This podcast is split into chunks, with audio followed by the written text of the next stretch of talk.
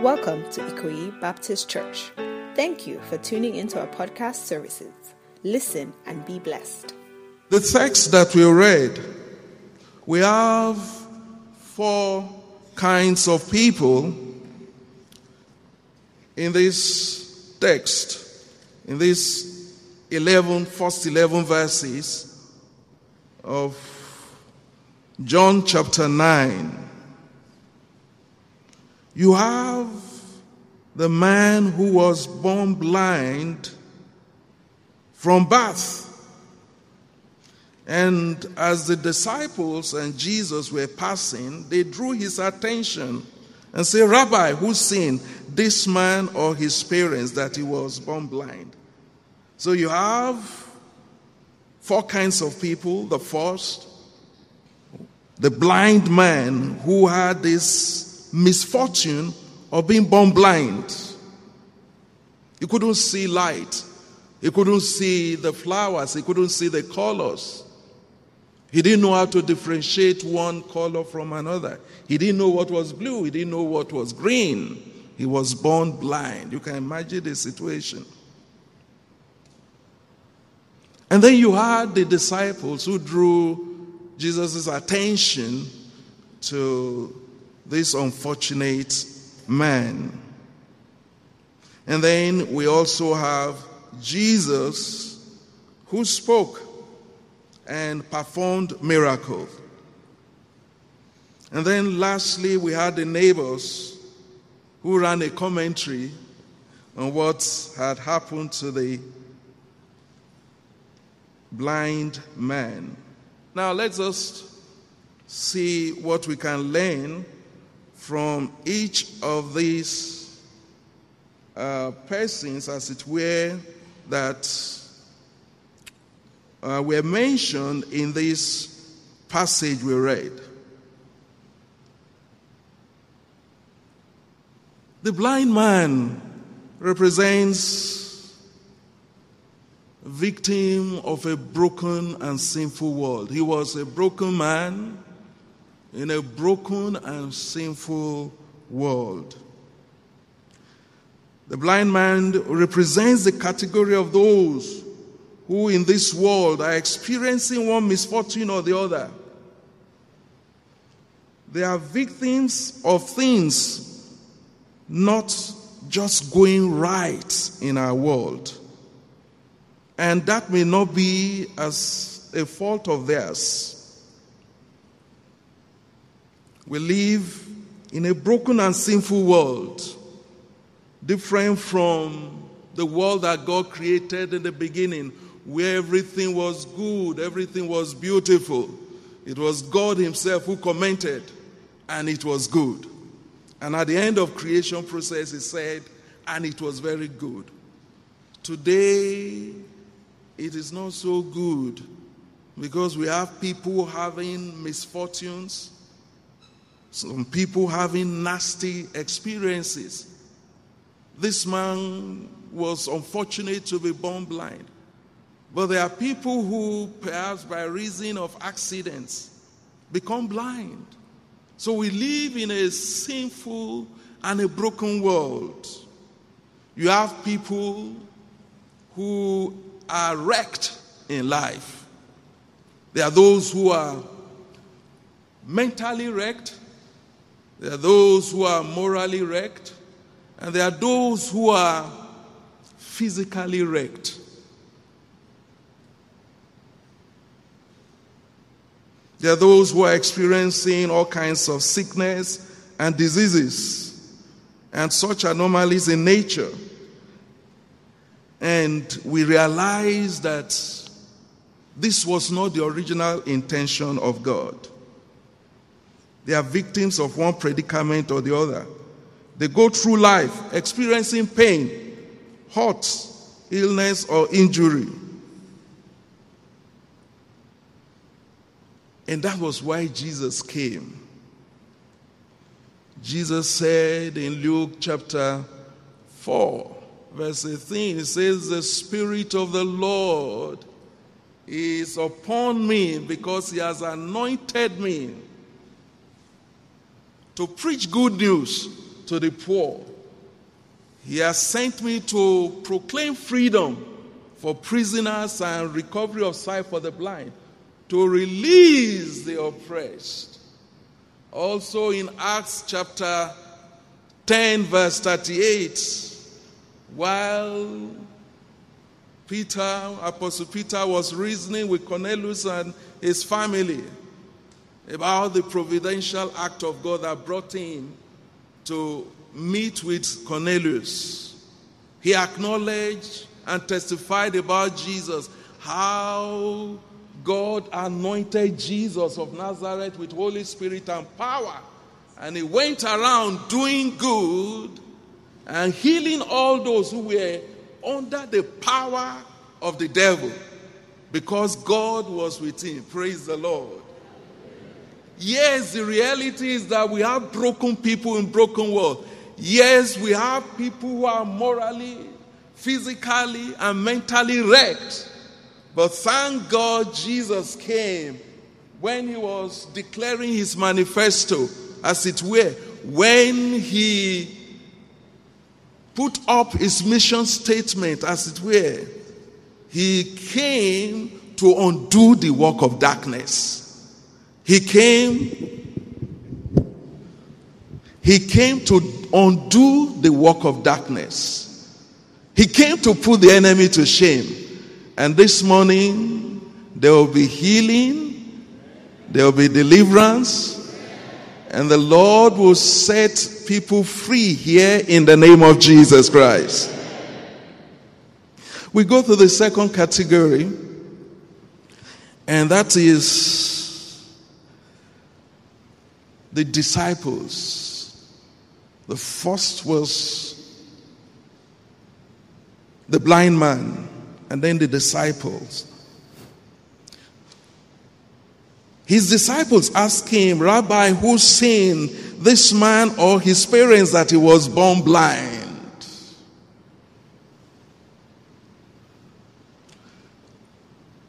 The disciples sounded arrogant. And they were condemnatory in the way they asked the question Who sinned? Who sinned? They never realized such a thing could happen to them. So they were a bit arrogant. It's like, He's in it, we are not in it. So praise God. Condemnatory and judgmental. Who sinned? This man or his parents that he was born blind. And then the other thing they did was that they objectified this man. They reduced him to mere object, a spectacle for commentary. Who sinned? At that instance, they ran a theological discourse on him. Who sinned? They wanted information. They failed to see the humanity in this man. They just saw him as a case study.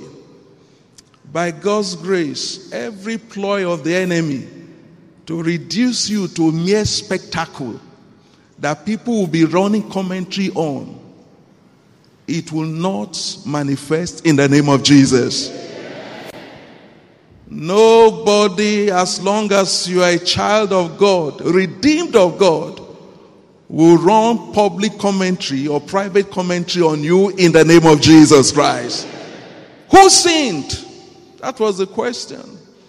They just want, it's, it's not that they wanted to do anything about it, they wanted to be informed wanted like a, a, case study. Let's research into this man. Who did this? Who was responsible for this misfortune? You know, there are people who just do case study research. Many years ago, I had this appendix, and I was young then, and uh, they did the surgery to remove the appendix. I think UBTH. And then the sight I didn't like, when I woke up the following morning, I saw this man and I said, Oh, this must be a professor. And all the students round my bed, they were now writing, commenting on the praise the Lord, running commentary. You know, this. And I was furious. Were, the professor was saying, uh, you know, this is what will happen. Ah. I said, so when they left, I grumbled and complained to the guy by my side. I said, why? I came here to be treated. I didn't come here as a case study. So the guy told me, my friend, you are in a teaching hospital. So apart, apart from curing you, they also use you as a guinea pig. Praise the Lord. So I didn't like it, you know, being a case study. And so for the next few days, I had to endure because it was me who brought myself to the place. so to be used as case study or a guinea pig. So they objectified this man and um, made a spectacle of him. They wanted to fix the blame. They were not sympathizing enough. Now we go to the one who made the difference in the life of this man Jesus. In verse 3, Jesus said, Neither this man nor his parents sinned but this happened so that the work of God may be displayed in his life. Hallelujah. When I, whenever I read this, I get so excited. It reminds us of John 3 16 and 17. For God so loved the world that he gave his only begotten Son, that whosoever believes in him will not perish but have eternal life. God did not send his son to condemn the world. Some people, their sickness may be guilt because everyone around them is condemning them. And that's the kind of approach the disciples had. Who sinned? They wanted to fix the blame fix the sin on this wretched, poor, blind person. But when Jesus responded, they were expecting, oh, he will condemn the man. Yes, his parents, oh, it was he. But Jesus said, neither he nor his parents. So the first thing we learn is that Jesus has not come to condemn. Amen. He has not come to condemn. He says that through him the world might be saved. Today you may be experiencing guilt, and that guilt may be reducing your propensity to forge ahead in life. Anytime you want to make a move, to take advantage of an opportunity, the enemy will come. Remember what you did in the past and then you just slow down. Today, I want to declare to you the Spirit of Christ is not a spirit of condemnation. And that's why in Romans chapter 8, verse 1, it says, There is therefore now, there is therefore now no condemnation to those who are in Christ Jesus, who walk not after the flesh, but after the Spirit. There's no condemnation for you. No matter what you have experienced in the past, no matter what, you know, happened, you are not condemned. Amen. So long as you repent and you are willing to follow the law, you are not condemned. Jesus did not come to condemn. When they brought the woman caught in adultery and they brought her before the Lord and they ran the accusations, and said, What will you do with the woman? The Bible says Jesus knelt, uh, bent down, and started writing. And then told all those who had come to accuse, Which of you has not committed any sin? Let him cast the first stone. And all of them were gripped by guilt, and they started living one by one. Living, and then it was left with Jesus and the woman, and Jesus said, Where are your accusers? Where are those who have condemned you? He said, They have all gone. He said, Neither do I condemn you. Go and sin no more. Jesus does not condemn. The second thing is that as far as the disciples were concerned, they saw this man as written off total wreck, like an accidented vehicle, a, a total wreck. And so, who sinned? There's not no way he can get over the present situation. They were seen with air of finality. There's nothing that will get this man out of this situation. It's a final thing. But Jesus looked and said, No, no, you people don't understand. Neither this man or his father, but that God be glorified. And the exciting thing is that the moment you bring God into a situation, that situation will be transformed. Amen. That situation will be transformed. So Jesus was saying, Who has the final say? Jehovah has the final say. Who has the final say? Jehovah has the final. Oh, Jehovah turns my life around. Jehovah turns my life around.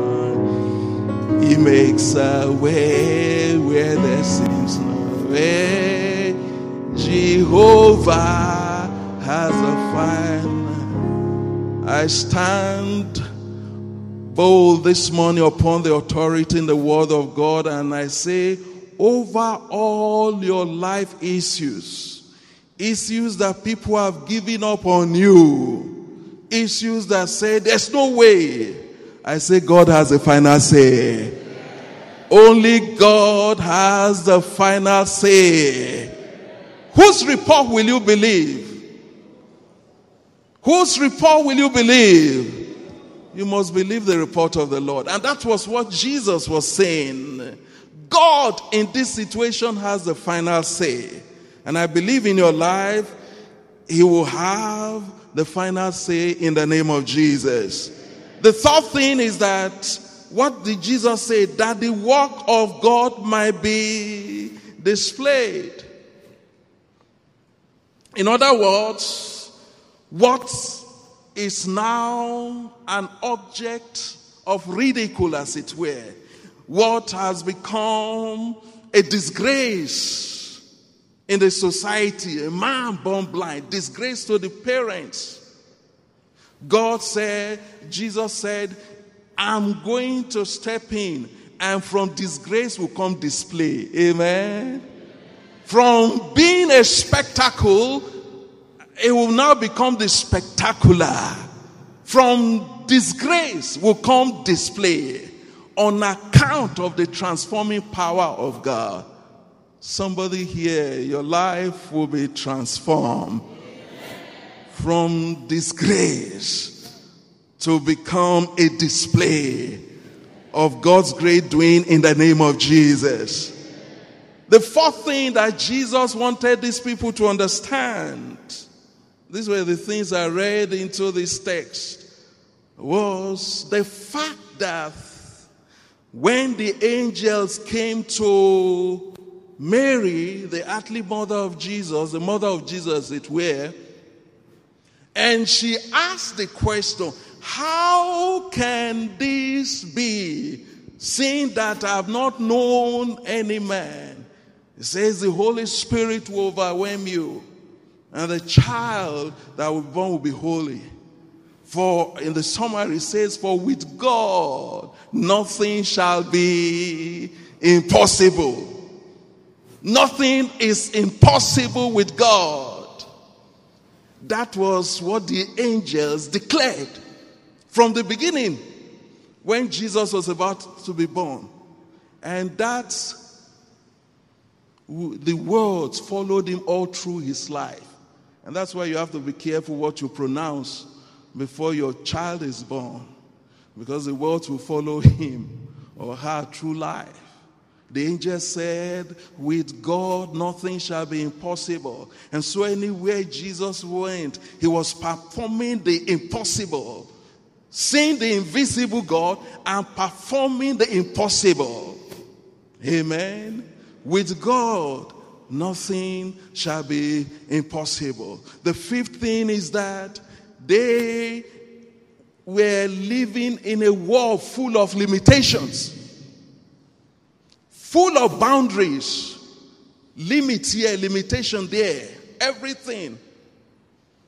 But Jesus was pointing them to the fact that there's no limit to what God can do. Amen. There's no limit to what God can do. And I see your life being transformed today.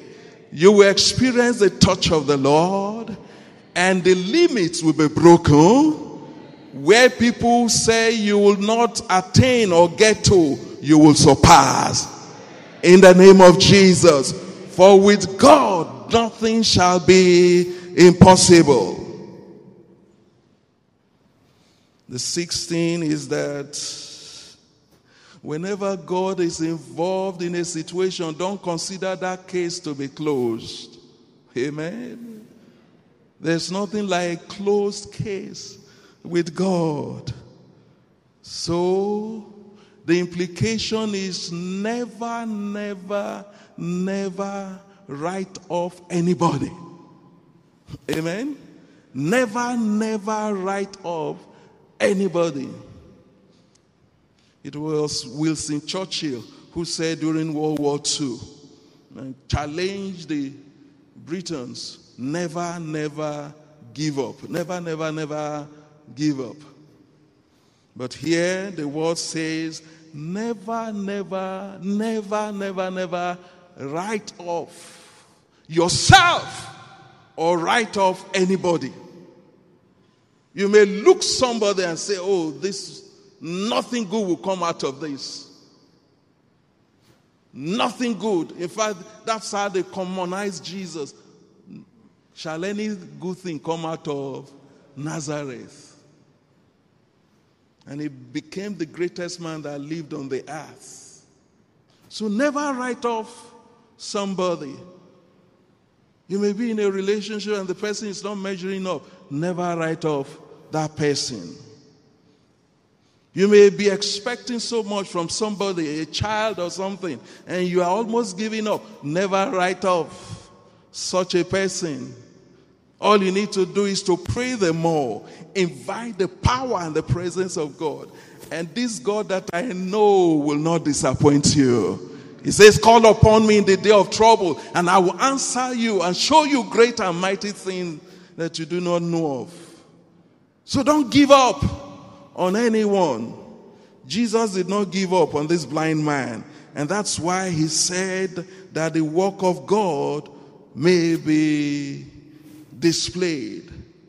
The seventh or the eighth thing is that these disciples were interested in information. They wanted information, but Jesus wanted transformation. Amen. They wanted information. Who sinned? But with Jesus, no, no, no, no. I'm not going to comment, I'm not going to run, but I'm going to transform the situation.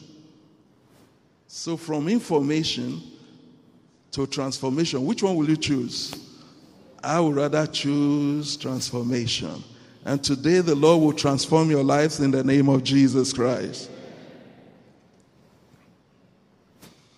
The ninth thing, I don't know the number now, eighth, is the fact that Jesus wanted to show his divinity. What did he do? The Bible says he spat on the ground and molded clay and put it on the eyes of this. And Jesus wanted to know, to let them know, right from the beginning, He was there. In the beginning was the Word, and the Word was God, and without Him, nothing would have been made that was made. He was right there in the beginning. He made all things. He created then and is still creating now. We have that hymn Creator, God, Creator, still. God is still in the process of creating and recreating. If there's anything malfunctioning, He has all the spare, spare parts. Amen. He has all the spare parts. And all you need to do is to ask. Go to the storehouse and make request. This part of me is malfunctioning. And the Lord will mold clay and replace that place for you in the name of Jesus Christ. And then lastly, Jesus brings about restoration. Everything had to do with the anointing. How God anointed Jesus and he was going about doing good. And then lastly, he said, I mean, in um, the Spirit of the Lord is upon me because he has anointed me. The anointing that is in Jesus overflows to us. So you too, you are anointed to carry on the works of Jesus. And that's why he says, Greater works than this shall you do.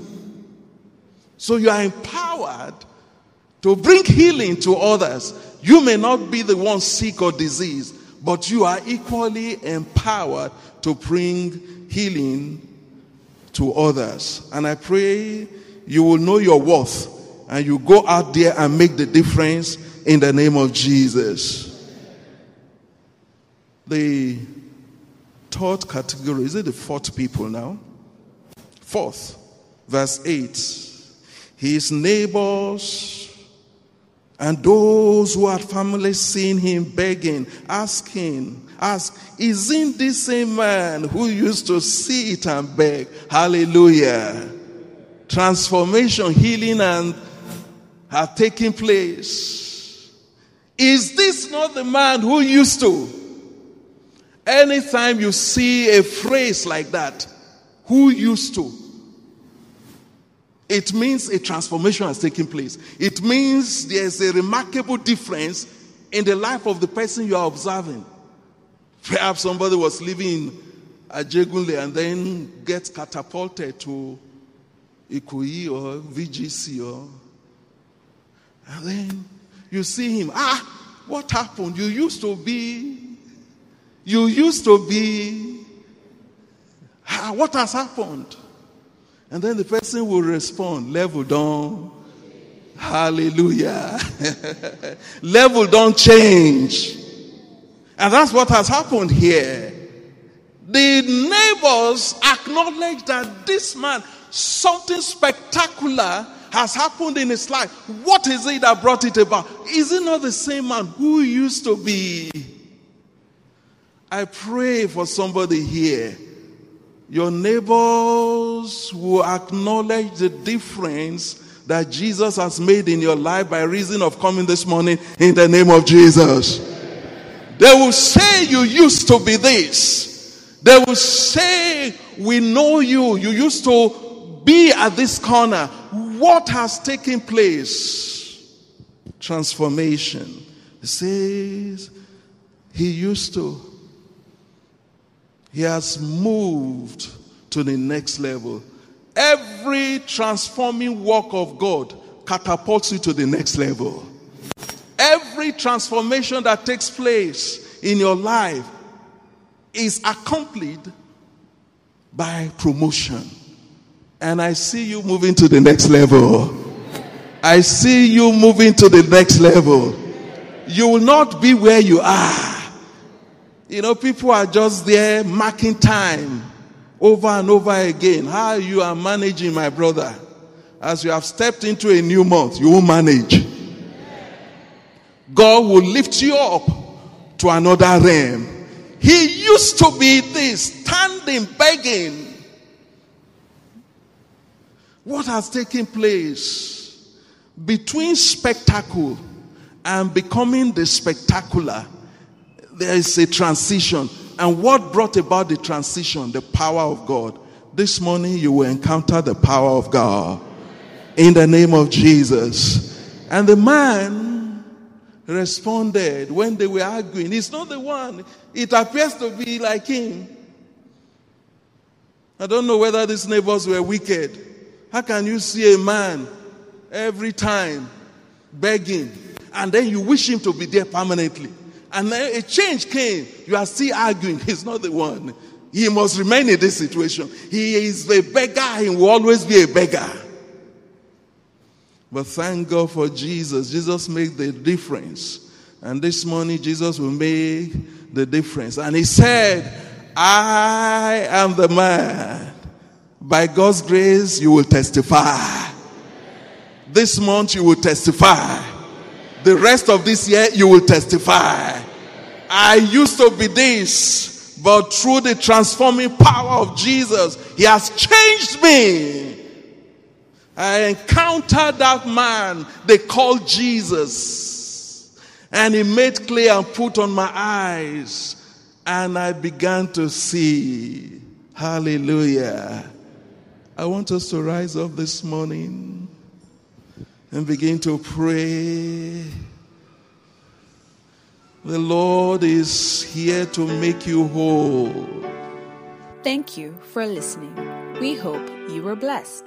Ikoyi Baptist Church is a Bible believing church located at 5 to 7 Lateef Jakande Road in Ikoyi of Lagos State, Nigeria.